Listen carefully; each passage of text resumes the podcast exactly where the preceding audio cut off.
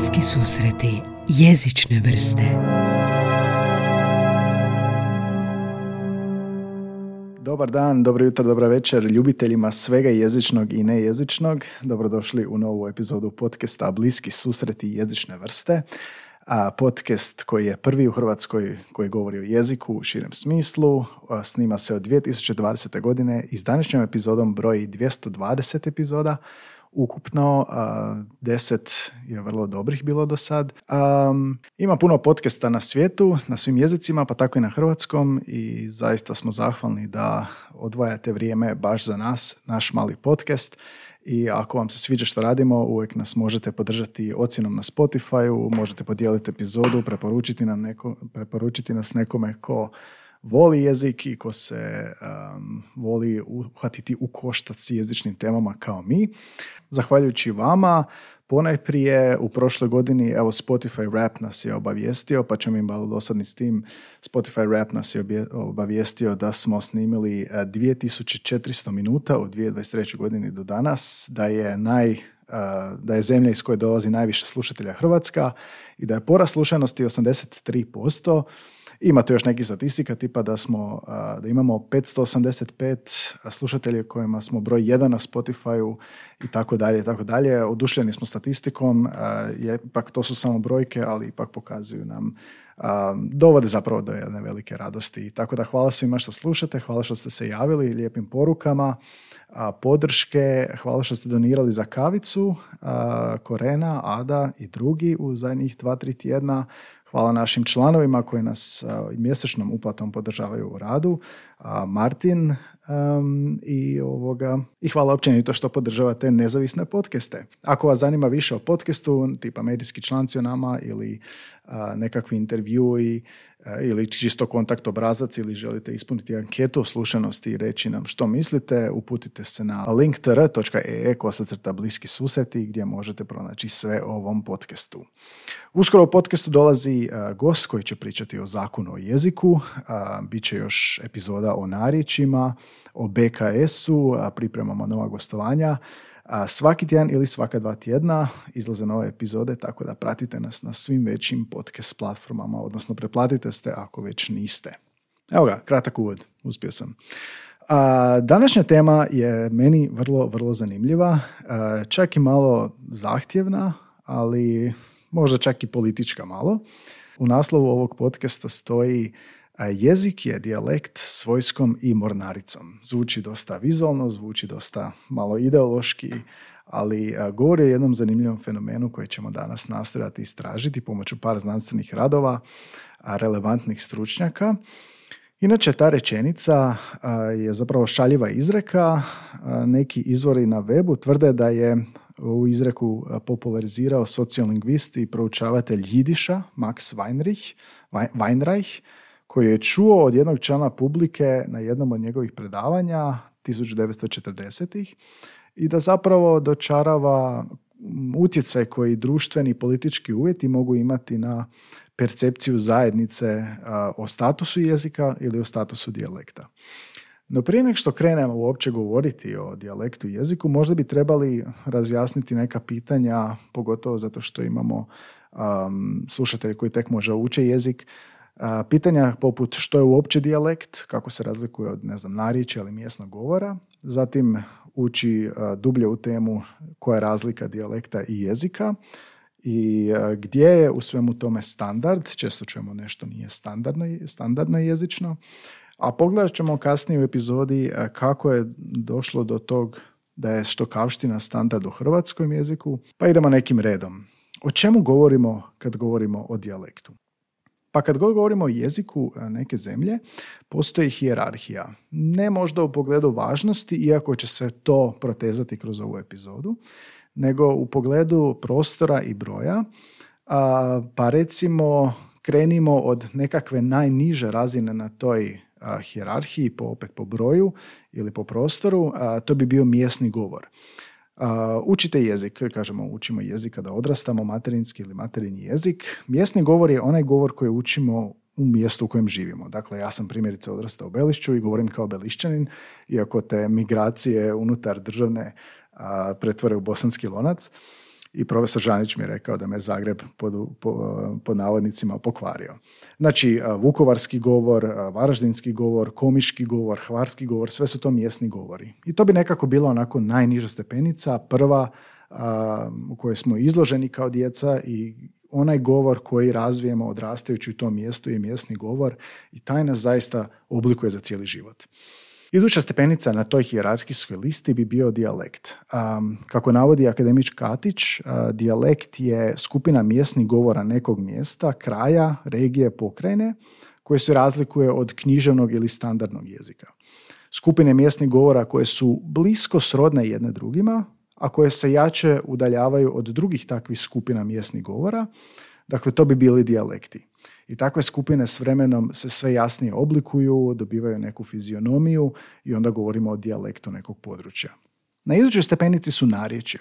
Skupinu dijalekata koji imaju pododarna obilježja, koje s tim obilježjima se razlikuje naravno od drugih skupina sa njihovim obilježjima.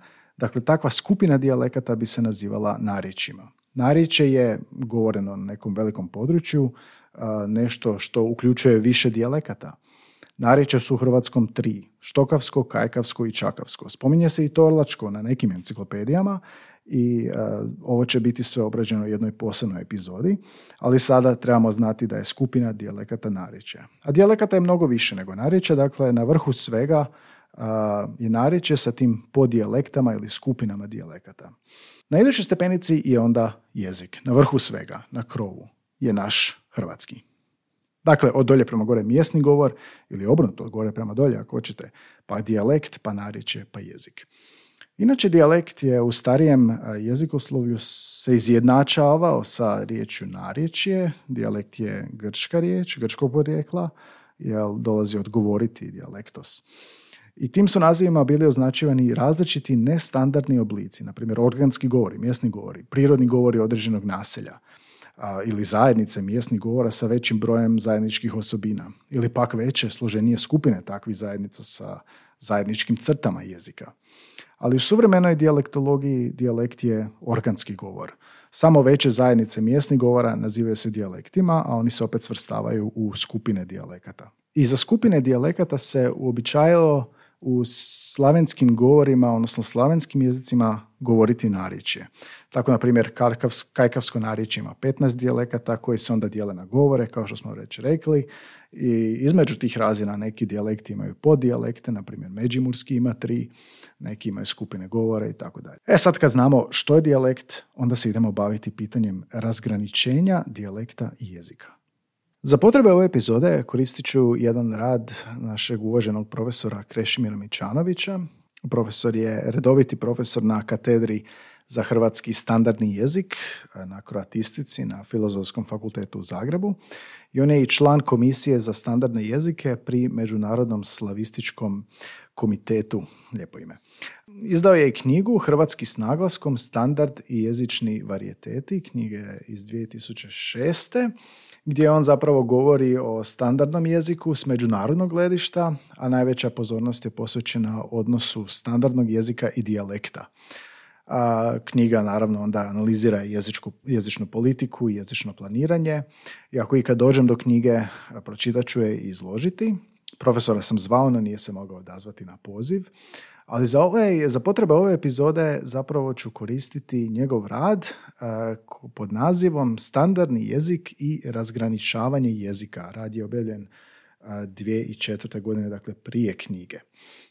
U radu profesor Mičanović govori o problematici klasificiranja varijetete, koje ćemo objasniti, u jezike, razmatra kriterije na osnovi kojih se tako klasificiranje radi, a posebno sagledava i ulogu standardnog jezika u oblikovanju diskretnosti pojedinih jezika. Već u uvodu tog rada kaže da se često postavljaju pitanja u laičkim krugovima koliko ima jezika na svijetu, koliko može biti jezika na svijetu i već smo to potegnuli kroz ove epizode, kroz unazad dvije, tri godine i čuli smo već u podcastu i zašto jezici izumiru i što lingvisti predviđaju da će se dogoditi recimo s ugroženim jezicima i o njima smo pričali. Kaže profesor, zapravo teže pitanje za odgovoriti koliko ima dijalekata i da je jedna od glavnih teškoća zbog koje se ne može jednoznačno odgovoriti na pitanje koliko ima jezika i dijalekata na svijetu, jest ta da je gotovo nemoguće povući granicu između jezika i dijalekata prema jedinstvenom gledištu, odnosno da je vrlo teško odrediti što je jezik, a što dijalekt u nekakvom genetsko-lingvističkom smislu. A, citira ovdje i druge lingviste Brozovića primjerice. U drugim riječima ono što se poručuje je da ne, ne postoji lingvistički utemeljena i univerzalno valjena razlika između jezika i dijalekta. A kada je riječ o strukturalnoj upotrebi tih dvaju termina, dakle u kontekstu teritorijalnog raslojavanja, e, uvijek se govori tako da dva ili više dijalekta čine jedan jezik, što znači da je jezik u tom smislu viši pojam od dijalekata, po hijerarhiji, kao što smo čuli u uvodu. I nadovezivajući se na ovu rečenicu iz naslova podcasta, lingvisti se često šaljivo, kaže Mičanović, ili s poluistinom, kroz povijest izražavaju tako da kažu da je dijalekt samo jezik koji nije imao uspjeha. To kaže recimo Haugen. Ili da je dijalekt samo jezik koji je izgubio bitku. ili da je jezik, prema riječima Kalveta, dijalekt koji je politički uspio. A Lipi i Green govore da je dijalekt jezik koji se ne poštuje. I naravno iz naslova ovog podcasta jezik je dijalekt s vojskom i mornaricom. O čemu zapravo govorimo kad govorimo o toj vojsci i o toj mornarici?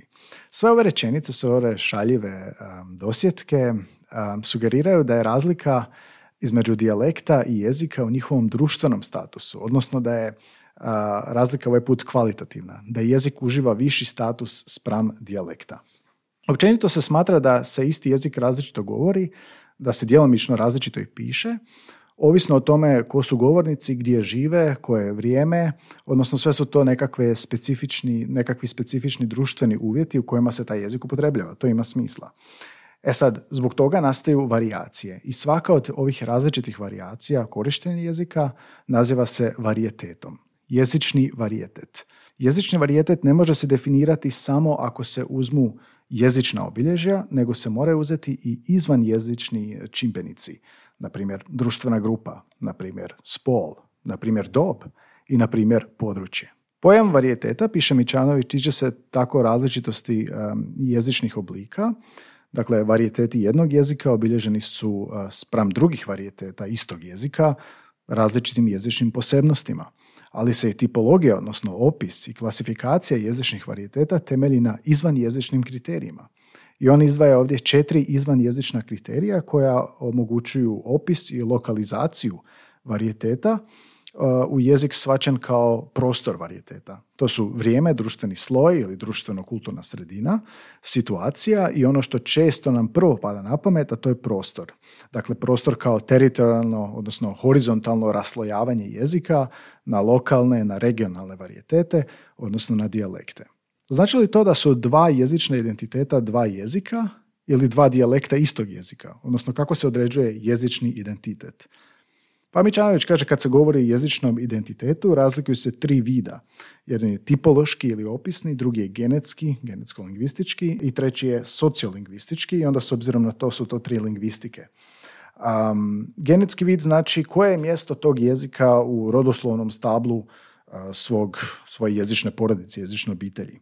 Opisni vid su sama svojstva jezika, morfologija, gramatika i tako dalje a sociolingvistički vid odnosi se na stavove koji govornici imaju prema vlastitom jeziku. Kultura, simbolička veza sa vjerom, politikom i tako dalje. I sad, ako se sva ta tri kriterija, tipološki ili opisni, genetsko-lingvistički, sociolingvistički podudare, možemo govoriti o jednom jeziku, odnosno jedinstvenom identitetu jezičnom, jer se jedan jezik razlikuje od drugog na temelju ova tri vida.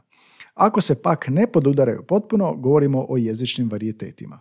Zanimljiv je ovdje i citat koji navodi u radu, a citat je Ranka Bugarskog, srpskog jezikoslovca. Kaže da varijeteti koji su lingvistički različiti mogu se smatrati jednim jezikom, dok se slični varijeteti mogu odijeliti kao jezici i da su moguće različite kombinacije. Inače, Ranko Bugarski je, je govorio o hrvatsko-srpskom, odnosno srpsko-hrvatskom jeziku tamo 2013. Izvukao sam zanimljiv citat koji govori o policentričnosti.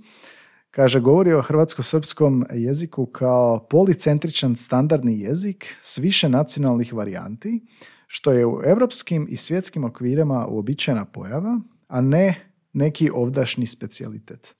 Razlika je samo u tome, kaže, što se drugdje to uglavnom prihvaća kao sasvim normalno, dok se kod nas koristi kao dobrodošao povod za nacionalizmom zadojene političke prepirke.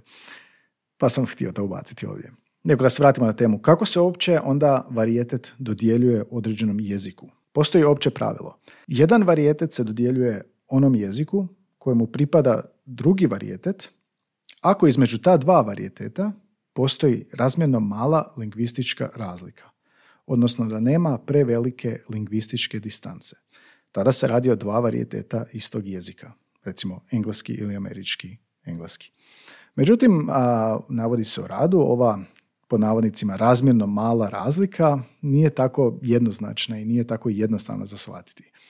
I primjerice, nekad se čak dva varijeteta svrstavaju u isti jezik, iako je lingvistička distanca među njima velika.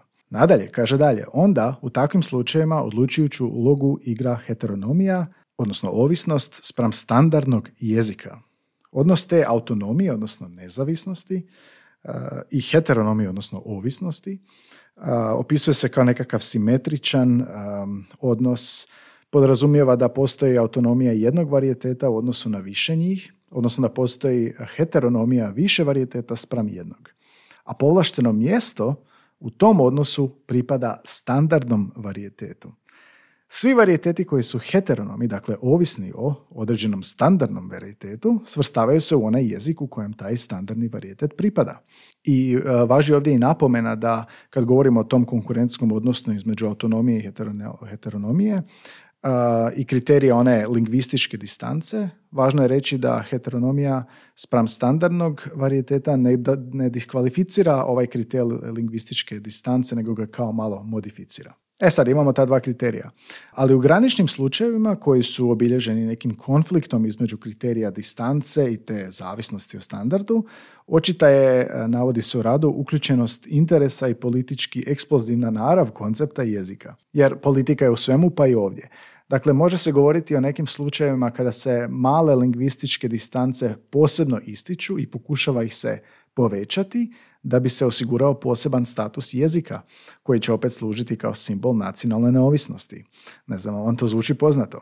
Ali isto tako postoje slučajevi kad se velike lingvističke distance između varijeteta pokušavaju smanjiti, a razloge opet tog smanjivanja treba tražiti u toj težnji za asimilacijom, za spajanjem. Osim toga, postoje slučajevi kada se zbog političkih i ekonomskih interesa, osim toga, postoje slučajevi kada se zbog raznih političkih i ekonomskih interesa varijeteti kojima se služi mali broj govornika svrstavaju u jedan te isti jezik, iako između tih varijeteta postoji znatna lingvistička razlika. Teškoća zapravo pri određivanju što je mala ili velika lingvistička razlika je očito u svezi s takozvanim dijalektalnim kontinuumom na kojemu se nekakvim procesom diferencijacije može oblikovati i više standardnih jezika. Taj dijalektalni kontinuum je zapravo niz, zamislite, niz dijalekata pri čemu između susjednih dodirnih postoji međusobna razumljivost. Taj kontinuum u središte problema dovodi kriterij te međusobno razumljivosti u pogledu uzet ćemo to kao osnovu za razlikovanje jezika. Ako se dva dijalekta razumiju, trebalo bi biti onda dio istog jezika. Odnosno, drugim riječima, ako se govornici dva, dvaju varijeteta susjednih međusobno ne razumiju, tada su oni govornici različitih jezika. A ako se razumiju, onda su govornici jednog jezika ili dva dijalekta tog jednog jezika. No, to nije tako jednostavno, bilo bi super da je to tako jednostavno, jer s tim kriterijem međusobne razumljivosti, tipa mi uz granicu sa Srbijom pogotovo se odlično razumijemo sa Srbima. S tim kriterijem je povezan niz drugih poteškoća, Mičanović navodi u radu. Evo uzmimo recimo i našu zemlju. Kajkavac iz Hrvatskog Zagorja neće baš razumjeti ribare s otoka Lastova, što vrijedi i za štokavce, ali ipak mi te govore smatramo govorima hrvatskog jezika jednog. To navodi Matasović u svojem dijelu uvodu poredbenu lingvistiku ima još jedan primjer, kajkavac iz Pušće vjerojatno neće razumjeti viške ribare, ali ipak govorimo hrvatski. Tu su i, i Chambers i Trudgehill uh, koji su napisali knjigu Dialectology uh, u najširem smislu, podnaslov, iz 98. Oni e, navode, imaju zemljovid onako europskih dijalektalnih kontinuuma, pa prikazuju zapadno-romanski, zapadno-njemački, skandinavski, sjevernoslavenski, južnoslavenski dijalektalni kontinuum, a taj južnoslavenski dijalektalni kontinuum uključuje slovenski, srpski, hrvatski, makedonski i bugarski. Brozović, hrvatski lingvist koji je postavio nove, uh, navodi na enciklopediji, opće lingvističke temelje, kaže da između hrvatsko-slovenske granice na zapadu i srpsko-makedonske i srpsko-bugarske granice na istoku nalazi se jedan od najglavobolnijih jezičnih čvorova na našem kontinentu. A na tom prostoru se govori približno 25 dijalekata podijeljenih u četiri narječja. 25 dijalekata podijeljenih u četiri narječja od hrvatsko-srpske granice na zapadu do srpsko-bugarske ili makedonske na istoku i jugu. Brozović tu taj dio sistem južnoslavenskih dijalekta naziva i srednjo južnoslavenskim i smatra ga neutralnim i nekomprimentiranim. I drugi lingvisti su se bavili tom konvergencijom i divergencijom jezika, pogotovo je to slučaj u Europi gdje europske nacionalne granice sjeku dijalektalne kontinuume e, i te granice mogu imati utjecaj na, na promjene dijalekata. Oni razlikuju recimo tri slučaja.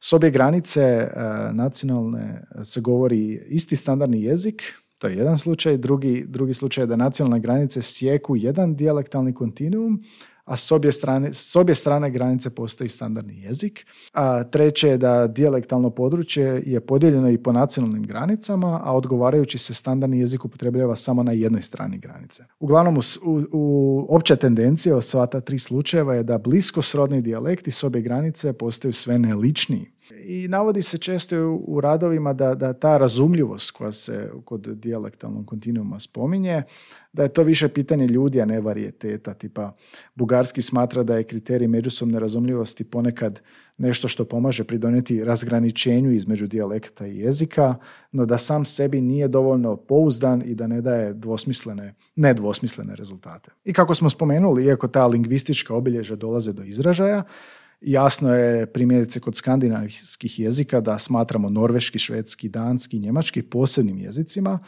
ali to je više zbog razloga koji su politički, zemljopisni, povijesni, sociološki i kulturni, više nego lingvistički. Naravno da je relevantno da sva tri skandinavske jezika imaju svoje kodificirane standardne oblike, standardizirane oblike, vlastiti pravopis, gramatiku i književnost i da sa korespondiraju sa tri nacionalne države i da njihovi govornici smatraju da govore različite jezike. Odakle onda zapravo distinkcije na tom kontinuumu, zašto se onda razvijaju tri jezika? Mičanović tvrdi da, da je to utemeljeno na autonomiji i heteronomiji koje smo spomenuli ranije, koji su rezultat političkih prije svega i kulturnih prije nego lingvističkih čimbenika. Ti čimbenici su primjerice zajednička književnost, standardno jezični oblik, političko jedinstvo ili politička odvojenost. I svi ovi kriteriji je, su nešto što lingvisti nazivaju klaster, oblak koncepcijom, te ako je više tih kriterija ispunjeno, onda možemo govoriti o odvojenim jezicima. Nadalje, sljedeća važna stvar koju navode Milroy i Milroy u knjizi Varijeteti i varijacije iz 2000. kažu da proces standardizacije jezika igra veliku ulogu u razgraničavanju varijeteta. Njihova interpretacija odvojenosti jezika je da je jezik da je odvajanje jezika utemeljeno na društvenim ili društveno-političkim uvjetima. Primjerice, jezik jedan, jezik broj jedan, nije jezik samo zbog svoje lingvističke strukture, po kojoj se razlikuje od drugih jezika i koje su svojstvene tom jeziku jedan, nego i zbog toga što je između ostalog njegova struktura priznata, odnosno propisana, odnosno nametnuta. Citiram sad iz njihovog rada.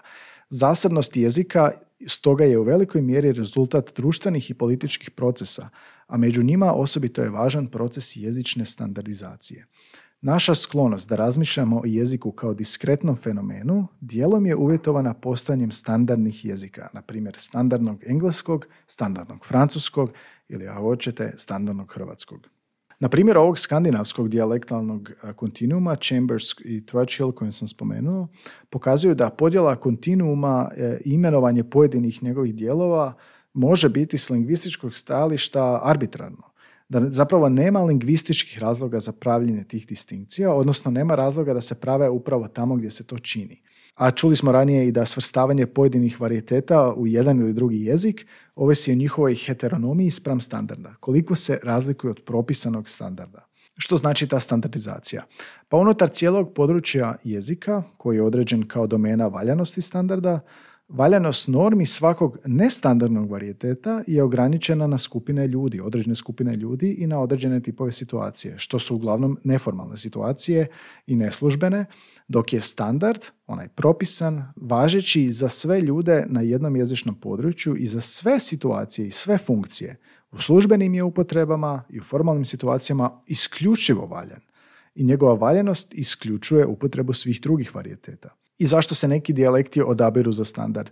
Ne na osnovu svojih strukturalnih tipoloških obilježja, kao što ni pojedini jezici ne uživaju status svjetskih jezika zbog svojih unutrašnjih obilježja, nego su razlozi jezična standardizacija. Mičanović kaže da razgraničenje varijeteta i njihova međusobni, njihov međusobnog odnosa unutar jezika je problem koji neće nikad biti do kraja razrišen, ali kaže da je najlakše razgraničiti standardni varijetet i dijalekt koji kao da predstavljaju dvije krajnje točke na spektru tog dijalektal, uh, dijalektalnog standardnog kontinuuma. Standard i dijalekt se razlikuju. Standard i dijalekt se razlikuju ponajprije s obzirom na prostornu rasprostranjenost. Dakle, standard je nadregionalan, a dijalekt je ograničen prostorom. To je jedna razlika, a druga je da je s obzirom na funkcionalnu opterećenost, odnosno funkcionalni raspon, standard polivalentan, polifunkcionalan, dok je dijalekt monofunkcionalan. Standard se zapravo smatra sociolektom kao oblikom jezika koji govori neka društvena skupina koji ima eksplicitu normu. Dijalekt koji je prilagođen različitim oblicima javne komunikacije i posebno onaj dijalekt koji je namijenjen upotrebi u državnoj upravi, u školstvu, na televiziji i tako dalje. Drugim riječima, standardni varijetet je kodificiran. Kodificiran znači sistematiziran, propisan, čak uzakonjen, nadregionalan je, za razliku od dijalekta koji su regionalni. Koristi se prvenstveno u institucionalnim kontekstima i službenoj komunikaciji, a u svakodnevnom jeziku, svakodnevnom govoru prosječnog čovjeka zapravo se nikad ne ostvaruje u toj idealnoj kodificiranoj formi. Niko ne govori standardnim jezikom prirodno, organski čak ni oni koji pokušavaju to isforsirati u medijima, teško je to zapravo i postići. Standard onda nije živi organizam, dok jezik ili organski jezik je. Pa čuli smo čak i u ovom podcastu, neki lektori su govorili da standardni jezik zapravo učimo kao strani jezik. Na neki način. U mnogim zemljama, pa evo vidjet ćemo u ovom podcastu da li se to pokušava napraviti kod nas, je da pošto je upotreba standardnog varijeteta u formalnim kontekstima, često postoje i nekakve sankcije ako se to ne upotrebljava korektno, korektno u smislu propisano. Nešto što taj zakon o hrvatskom jeziku nastoji ili ne nastoji napraviti, to ćemo vidjeti kad dođe stručnjak u gostovanje 21. ovog mjeseca i to je nešto što je prisutno mnogim, iako ne svim jezicima. I bit će jedna posebna epizoda o standardnom jeziku da vidimo kako je u drugim zemljama. Um, zašto zapravo uopće se propisuje standard? Zašto, zašto postoji standard u jezicima? Zašto nam je to uopće potrebno? To ako ste malo liberalniji oko jezika i ako promatrate jezik kao nešto, kao nekako neotuđivo pravo uh, i ako smatrate da vam niko ne može govoriti da je nešto ispravno i neispravno i pravilno i nepravilno i to se ja s vama slažem. No zašto onda uopće postoji standard? Je li to nešto što je nužno za zemlju da bi funkcionirala? Pa Mečanović navodi da e, najviše se uvodi zbog funkcija koje ima. Rekli smo već da je polifunkcionalan, polivalentan. Um, njegove funkcije su po broj jedan ujedinjavanje. Dakle, standard može biti poveznica nasuprot dijalektalnoj raznovrsnosti. U smislu kao ne bismo se razumjeli ako smo iz Dalmacije i Međimurja, Slavonije, da nemamo taj standardi, iako su to mnogi lingvisti isto ovaj, kritizirali u smislu da mi ne posežemo uopće za standardom da bi nešto objasnili nekome koje je drugog dijalekta, već se nekako snađemo koje nije nužno jezično, odnosno ne koristimo možda uopće te riječi koje bismo htjeli koristiti jer znamo da nas taj drugi partner ne bi razumio. To je jedna od funkcija. Druga funkcija je odvajanje. Dakle, afirmacija zasebnog jezičnog identiteta spram drugih sličnih varijeteta, kao što u, ovom smislu bi bio hrvatski i srpski.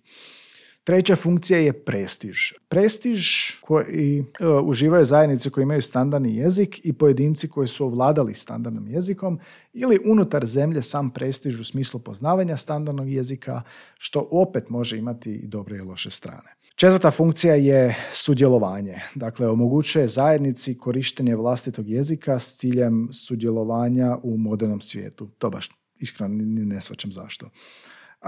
I četvrta, odnosno peta funkcija je funkcija normativne orijentacije. Dakle, standard služi kao orijentir u pitanjima jezične korektnosti prema citatu Garvina iz 93. Opet ponavljam, dakle, posebna zasluga navodi se u radu u ocrtavanju diskretnosti pojedinačnih jezika pripisuje se procesu standardizacije, odnosno njegovom rezultatu koji je standardni jezik. Evo, možemo se malo baviti u situaciji u Hrvatskoj, jer se i to dosta navodi u radu, kako je proces standardizacije tijekao kroz hrvatsku povijest. Pa kada je riječ o hrvatskoj jezičnoj i društvenoj situaciji, od velike važnosti, kaže u radu, spoznaja i povijest nastanka standardnog jezika, ne samo hrvatskog, i koliko je to isprepleteno sa oblikovanjem nacija. I drugi lingvisti Škilja navodi da standard nastaje iz praktičnih potreba komuniciranja na većem području, najčešće državnom teritoriju i njegova funkcija se e, ne iscrpljuje u praktičnoj svrsi savladavanje dijalektalne različitosti, kao što smo već rekli, nego je istodobno s postizanjem unutaršnje integracije standard zadobiva tu ulogu simboličke nekakve integracije zajednice. On služi kao simbol nacije. I upravo ta simbolička uloga, pored ove funkcionalne razrađenosti, je izvor velikog prestiža koji standard uživa, uživa spram dijalekta. Kod nas je to igralo veliku ulogu, jel? predožba o jeziku kao najvažnijem obilježju neke nacije, to posebno je vrlo značajno bilo za Slavene, pa i za nas, Hrvate, oblikovanje samostalnog standardnog jezika modernog tipa igralo je važnu ulogu za nastanak i konsolidiranje nacionalne svijesti i naravno razgraničenje sa uh, južnoslavenskim nacijama drugim. Mičanović citira Haugena kad kaže da, je se, da se neraskidiva isprepletenost nacije i jezika očituje tome da svaka nacija koja drži do sebe mora imati svoj jezik. Ne samo kao sredstvo komuniciranja da se svi razumiju, narodni govor, dijalekt, nego sasvim razvijen jezik i to je zapravo proces standardizacije. Dakle, proces standardizacije uključuje dvije oprešne tendencije. S jedne strane se želi svesti unutrašnje razlike na minimum, a s druge strane se želi povećati vanjske razlike od drugih e, jezika kako bi se postigao nekakav ideal, odnosno unutrašnja povezanost i razlikovanje spram vanjskog svijeta. I to su te funkcije ujedinjavanja, funkcije odvajanja, ali često je funkcija odvajanja povezana s političkim tendencijama prema autonomiji i neovisnosti, što ima smisla.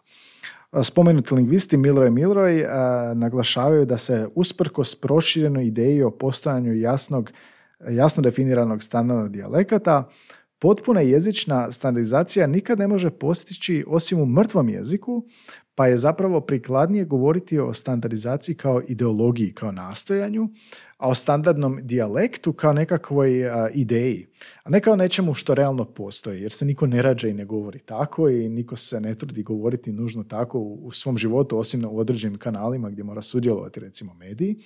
Tako da treba o tome govoriti kao skupu abstraktnih normi s kojim stvarna upotreba je usklađena u većoj ili manjoj mjeri. I onda Mičanović sagledava kako je to riješeno kod nas i kada je to riješeno kod nas i citira Silića koji kaže da onog trenutka kad smo donijeli odluku da nam štokavski bude osnovica književnog jezika, ovo je jako zanimljivo, donijeli smo odluku da nam kajkavski i čakavski jezik postanu dijalekti. Tog trenutka i hrvatska književnost pisana štokavskim jezikom postaje hrvatska književnost pisana hrvatskim književnim jezikom, zato što se za standa govorilo i književni jezik a hrvatska književnost pisana kajkavskim i čakavskim jezikom postaje hrvatska književnost pisana kajkavskim i čakavskim dijalektom. Dakle, u strukturalnom smislu štokavski i kajkavski i čakavski imaju jednak status, a u funkcionalnom smislu samo je štokavski jezik. Kad je štokavski uzet za standardni dijalekt, posljedica toga je da su kajkavski i čakavski postali samo dijalekti. Sad to dovodi do novih pitanja, navodi Mičanović u radu. Prvo, zašto se odabrao Štokavski i baš tada? I odgovor na to pitanje je povijest jezične standardizacije, a to znači da su sad tu naravno povezani nelingvistički argumenti, povijesni, politički, demografski i tako dalje.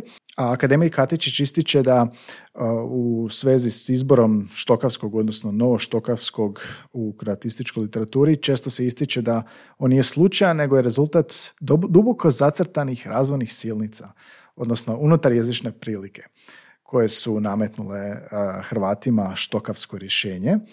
I te prilike su određene dijelom zbog toga što je štokavsko narječje na najviše teritorije u Hrvatskoj, da govori njime najveći dio stanovništva i da svi, od, od svih dijalekata štokavski pokazuje, odnosno novo štokavski pokazuje najveću ujednačenost. Naime, unatoč tome da varijeteti ne mogu biti opisivani kao um, bolji ili loši, pravilni ili nepravilni, logični ili nelogični, pa tako i odabir dijalekata koji će poslužiti kao osnovica za standard ne može se opravdati lingvističkim ili estetskim kriterijima. Odabir štokavskog kao onog narječja koje se uzdiglo iz, iz stepenice dijalekt na stepenicu jezik je obrazlagan time da je štokavsko narječje ono koje ispunjava uvjete za takav izbor. citiram, sve što je nedostajalo kavštini i čekavštini imala je štokavština. Rasprostranjenost, stare književne tradicije i sposobnost za pjesnički izraz. Nemojte me napast, samo citiram. Zašto onda štokavski postaje jezik, a kajkavski samo dijalekt? E, to je odgovor je načelno dan um, Haugenovim modelom jezičnog razvoja vernakulara u jezik. Kad kažemo vernakular, super riječ, mislimo na lokalni ili regionalni govor recimo splitski vernakular. Dakle, onaj vernakular koji nije prošao selekciju, koji nije prošao kodifikaciju, koji nije prošao elaboraciju i koji nije prihvaćen, ostaje pod navodnicima samo dijalekt. Premda je to jezik. To je jezik za koji se niko nije pobrinuo da se razvije u standardni jezik. To je jezik bez vojske, to je jezik bez mornarice. To je dijalekt. U hrvatskom slučaju čakavski i kajkavski. E sad tu ima drugih problematika. Zahvaljujući tome što je Štokavski dao standardni jezik, oblikovala se i predrasuda da je hrvatska književnost napisana štokavskim, samim time je i hrvatska književnost napisana hrvatskim književnim jezikom. I onda pojedini hrvatski standardolozi književne tekstove koji su napisani nestandardnim štokavskim izrazom ne smatraju ni e, dijalektalnom književnošću, nego samo stilskom izraženom kategorijom. A na promoviranje samog štokavskog kao jezika a istodobno onda i prikazivanje čakavskog i kajkavskog kao dijalekata, uvelike su igrali ulogu odnosno koncepcija standardnog jezika koju su davali, koji su zastupali hrvatski vukovci. Hrvatski vukovci su bili filološka škola koja se oblikovala od vremena narodnog preporoda, a vrhunac je doživjela na prijelazu između 19. i 20. stoljeća. Oni su se zalagali za jekavsku, novoštokavsku osnovicu standardnog jezika i fonološki pravopis. Zagovarali su standardni jezik izrazito ijekavskog tipa s novoštokavštinom, odnosno istočno-hercegovačkom osnovicom. I to je onaj, onaj koji je zabilježen u dijelima Đure Daničića i, i, i fonološki pravopis i Karadžića, a od Zagrebačke škole su se razlikovali najviše u toj koncepciji standardnog jezika o pravopisu. Ima nekoliko naraštaja ovih Vukovaca, primjerice Ignjata Lozije Brlić, Franjo Veković, Pero Budmani, oni su bili prvi naraštaj, drugom naraštaj, odnosno Maretićeva škola, gramatika Maretićeva. Tu su Maretić Broz, Pavić, Luka Zore.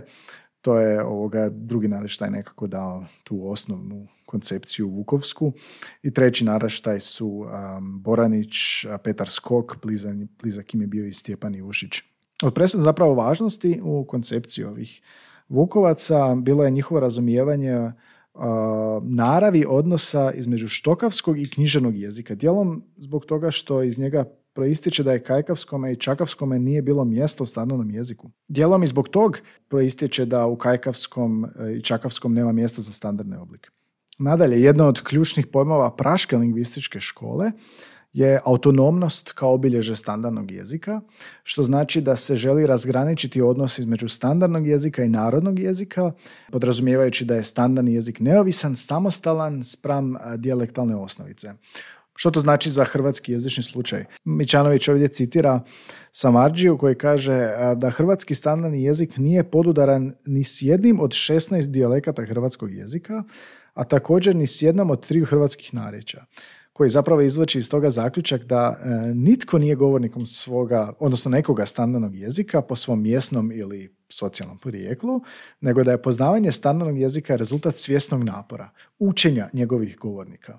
A inzistiranje na tome da standardni jezik nikome nije materinski, inzistiranjem na autonomnosti standarda, odnosno njegovoj oslobođenosti od izravnog utjecanja dijalekta, stvara se zapravo uporišna teza hrvatske standardologije, što zapravo otvara mogućnost stvaranja neutralnog standarda. To je naravno, ta neutralnost je teže ostvariva jer su štokavski govornici ipak bliži normi nego kajkavski i čakavski govornici, pa zbog toga kajkavski i čakavski govornici moraju uložiti znatni napor, znatno veći napor nego štokavci da bi tom normom ovladali, a onda znači u toj našoj jezičnoj situaciji koja ima tri narječja i različite regionalne e, i urbane središte u kojima se prakticira i približan standard, recimo Osijek, iznalaženje tog nekakvog neutralnog standarda je puno teži posao. Dakle, da se vratimo na, na, na poantu. Oblikovanjem jednog uh, jezičnog varijeteta kao standardnog znači da drugi jezični varijiteti postaju dio te nove opreke koju čini standard suprotnu, nasuprot nestandardnu. Unutar te opreke ostali varijeteti zauzimaju negativno, tako reći mjesto, jer postaju dijalekti jednog jezika. S obzirom da je standard dominantan, varijeteti koji su nestandardni se osiromašuju svojim funkcijama, ograničava se njihovo situacijsko područje normi, nestandardnih varijeteta. Jednostavno rečeno, postaju manje upotrebljivi. Možda ne zvuči to smisleno, ali u pogledu nadregionalnosti to čak ima smisla. Ograničavanjem, osaromešavanjem, manjom upotrebom ti dijalekti drugi nemaju snagu koju ima odnosno nemaju podršku koji ima standardni varijetet, jer nemaju vojsku, jer nemaju mornaricu. Onda Silić navodi jedan zanimljiv citat u ovom radu, da i štokavski, i kajkavski, i čakavski imaju izvorne govornike koji dolaze u škole i onda u školi djeca stječu pojam jezične korektnosti, s obzirom da se uči u školi standardni jezik, a nikad ta korektnost se ne uči s obzirom na nestandardne varijetete iako su isto dijalekti po sebi korektni, a imaju vlastite norme koje određuju korektnost, ali one nisu eksplicitno propisane i dane. I onda što se u školi događa, učenjem tog standardnog jezika, često i pogrešnog, često se to prezentira kao nekakvo poboljšanje vlastitog govorenja, što za štokavce znači poneprije napuštanje dijalektalnih nekakvih posebnosti vlastitih štokavskih idioma koji se razlikuju od standarda, a za kajkavce i čakavce još više to je napuštanje vlastitih narječja, učenje standarda čija je osnovica štokavska potpuno drugačija, odnosno kao da je učenje drugog jezičnog sustava. Jedna od posljedica, kažem i u radu, od te jezične standardizacije je da se standardni jezik reprezentira i da se prešutno izjednačava s cijelim jezikom, odnosno s korektnom upotrebom u tom jeziku. To će biti poznato. Dakle, gramatički priručnik u kojima se opisuje štokavski, i to ne u značenju štokavsko narječje, oslobođen je bilo kakve obveze spram e, čakavskog ili kajkavskog, a pritom se naziva hrvatskom gramatikom. Međutim, gramatika koja se naziva gramatikom hrvatskog jezika istodobno ne opisuje u potpunosti čak ni štokavski. Gramatički opis naime nužno zanemaruje niz činjenica, a razlozi izostavljanja tih činjenica jednostavno se mogu obrazložiti s time e, da se ne piše gramatika štokavskih dijalekata, odnosno objašnjenje takvog gramatičkog opisa treba tražiti u jezičnoj standardizaciji, točnije o tim normama i propisivanju u kojima se promoviraju standardni oblici. Na kraju svega, je li točna definicija onda da je jezik dijalekt s vojskom i mornaricom? Pa ako se radi o, o prestižu i politici i propisima, onda i jest. I svega ovo smo zapravo čuli da se uzima nekakva osnovica koja se govori u nekom dijalektu, možda u mjesnom govoru, kao osnovica za, za standard, međutim taj standard se razvija neovisno od, od organskog govora. I razvija se umjetno. On se stavlja na pjedestal gore na vrh jezika kao ovo je sada jezik. I u tom potezu, u tom činjenju zapravo ostali dijalekti jer nisu standard, ne da gube na važnosti, nego se stvaraju određene opreke u smislu nazivlja, pritiska, školovanja i tako dalje. Mate Kapović koji je bio gost u ovom podcastu, on je član odbora za dijalektologiju na razredu za filološke znanosti u Hazu. Čak u jednom intervju je rekao Kajkavski nema vojske ni mornarice, te službena jezična politika, čak i kad se bavi dijalektama, vrlo često sa zazorom gleda prema prevelikom isticanju dijalekata. Kaže primjerice da se na, na kakavskom području da se uči dijalekt u školama, da se na njemu pišu knjige ili novine ili da se na njemu govori u lokalnim radijima i televizijama, da bi to bilo učinkovito, da bi to bilo korisno za taj kraj, odnosno općenito za jezik. Kaže da je to sad gotovo i nemoguće, a možda sa zakonom i jeziku neće biti nedopušteno, no jezična politika je takva, preferira standard na uštrb dijalekata. To ne mora, kaže, biti tako, ali u praksi je to teško mijenjati.